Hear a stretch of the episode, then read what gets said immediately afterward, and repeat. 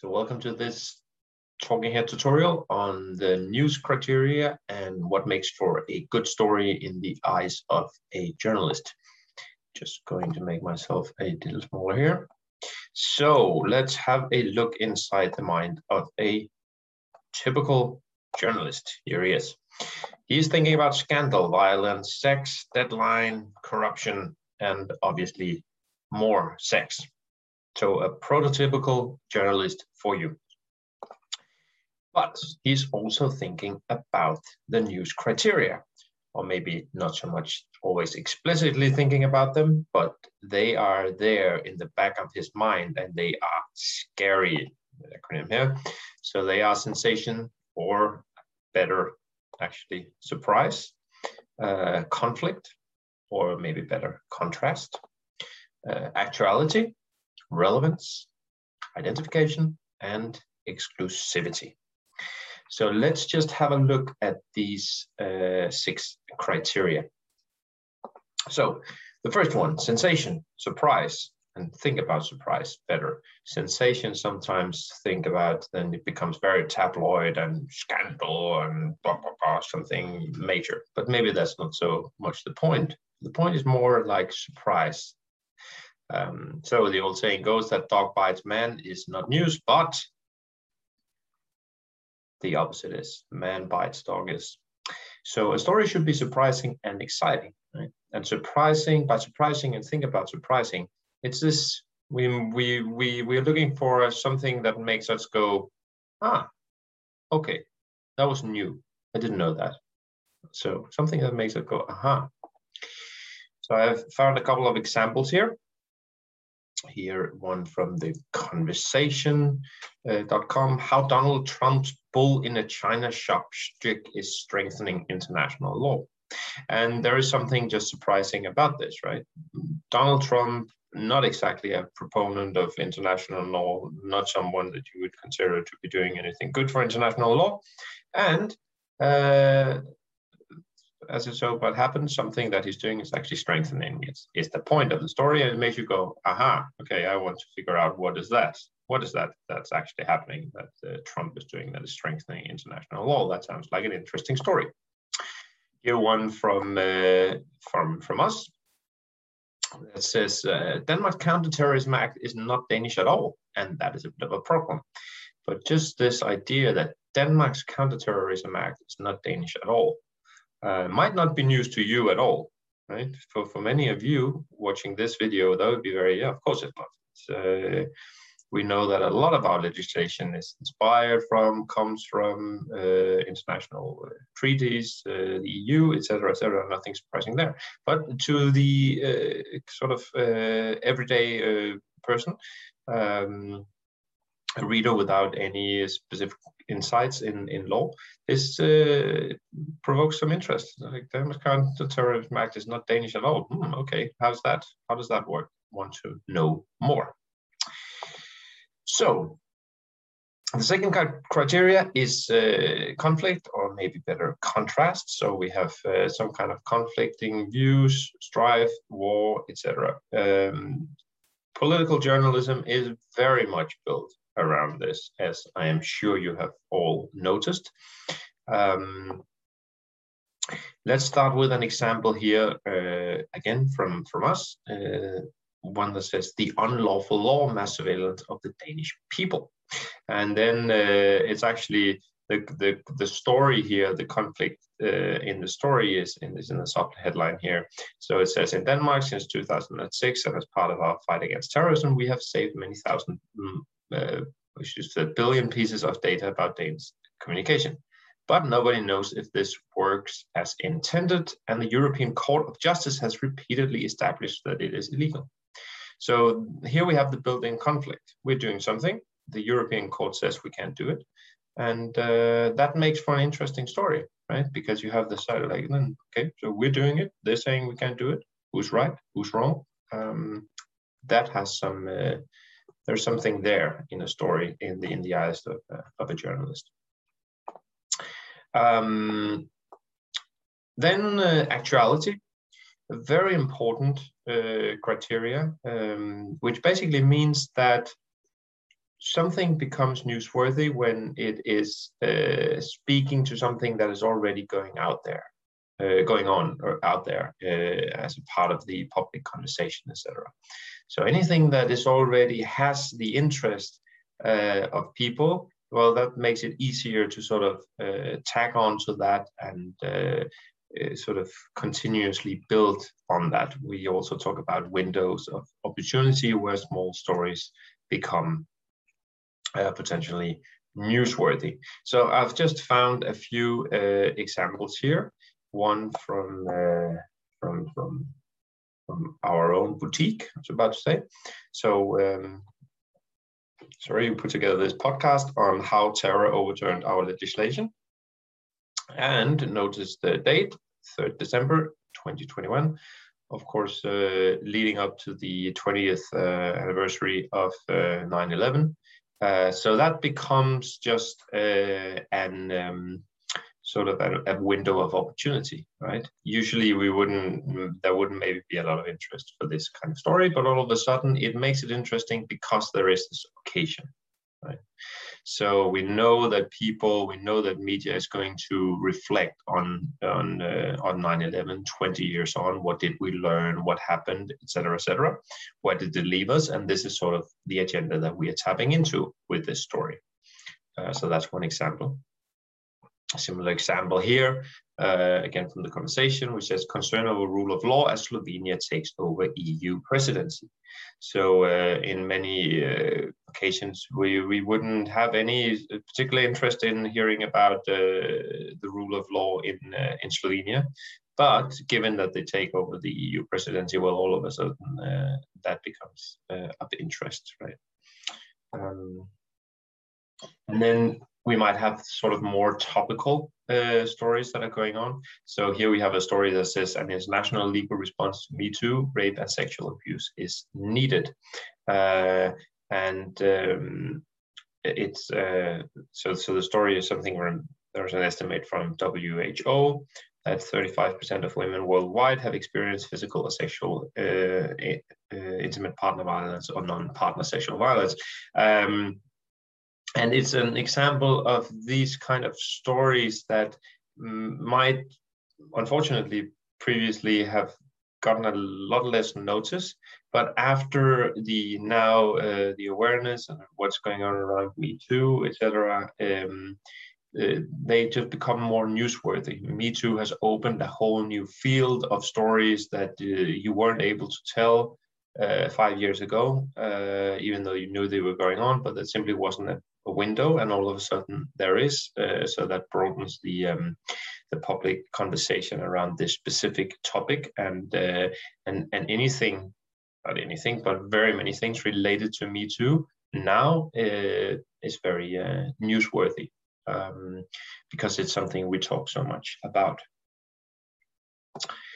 Then there is uh, relevance, uh, the broader picture, the impact on people's life. Uh, you might say the more, the, the bigger, the, the, the more interesting, the more uh, newsworthy. So something like uh, climate change, obviously, uh, here a story called Legal Avenues to Fight Climate Change are limited but growing. Uh, it's it's uh, become interesting and, and, newsworthy because of the, the, the scale, the immensity of, of climate change, how many people, uh, how great effects it's going to to have.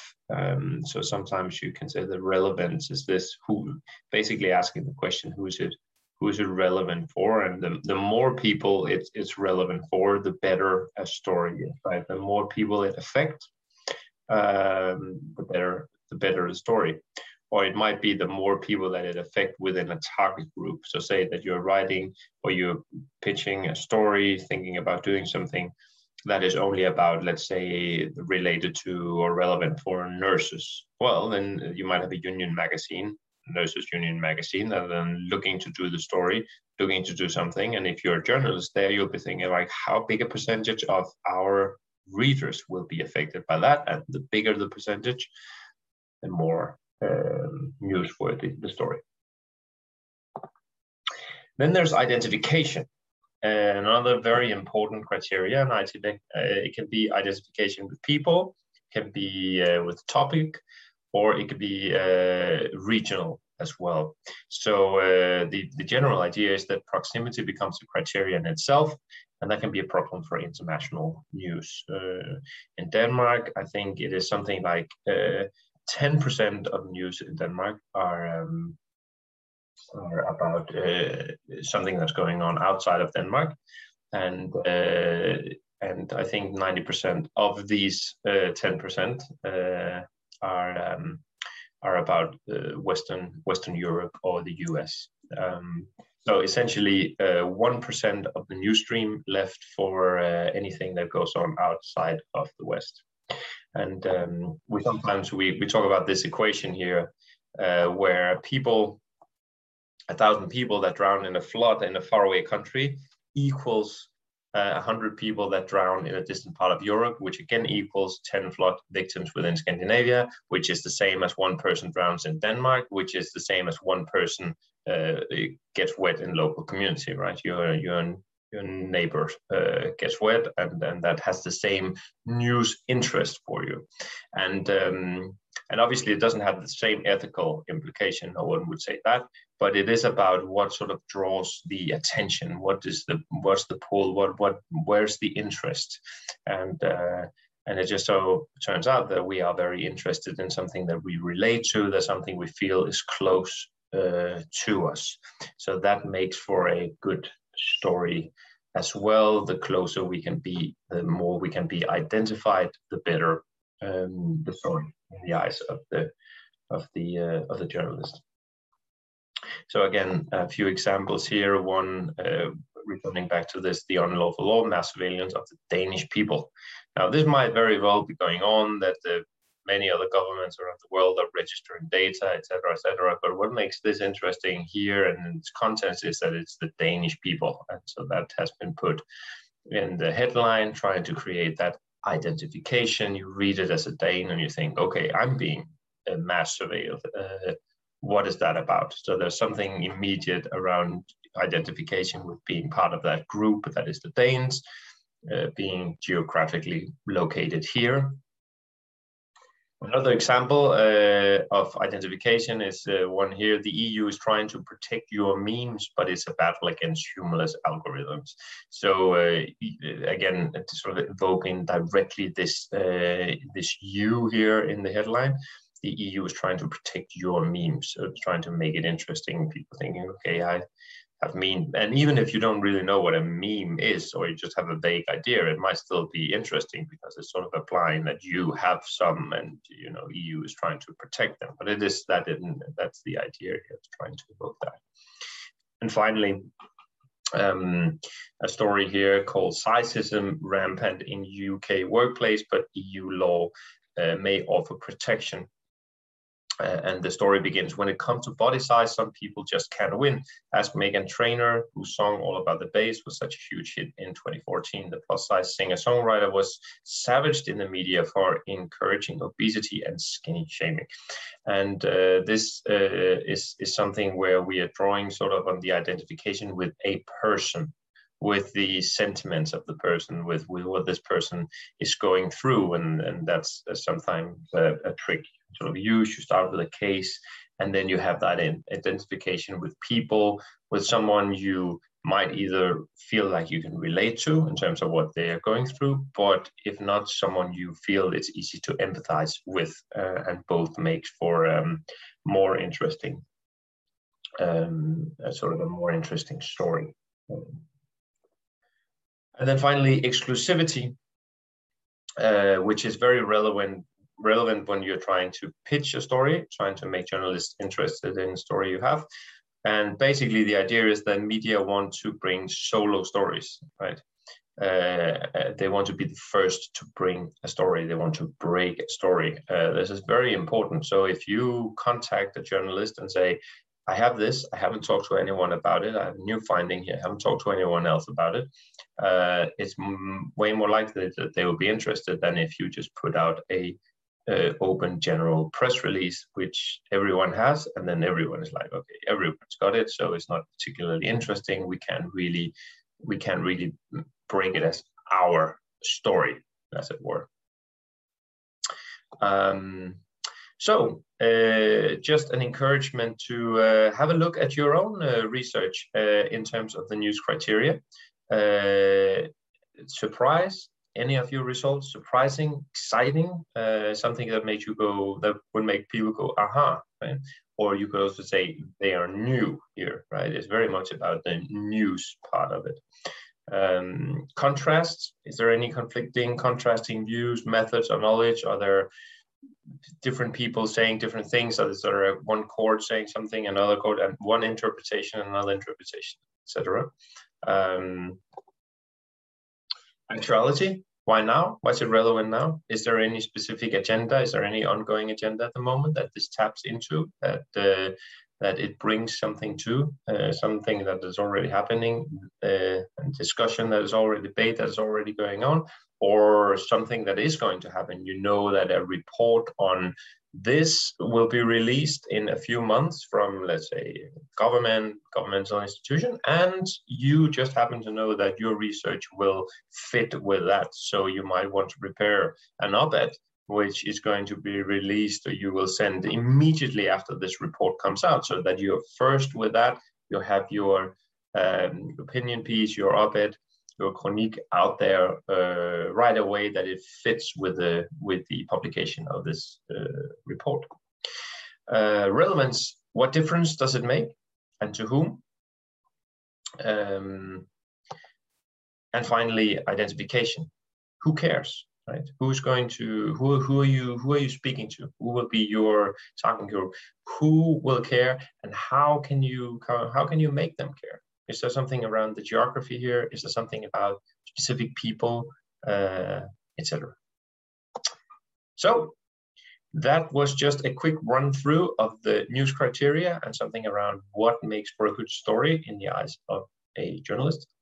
If you have any questions or comments, or if there's anything we can help you with, don't hesitate to send us an email at, uh, I'll send it to at ua.ku.dk and I'll see you for another one.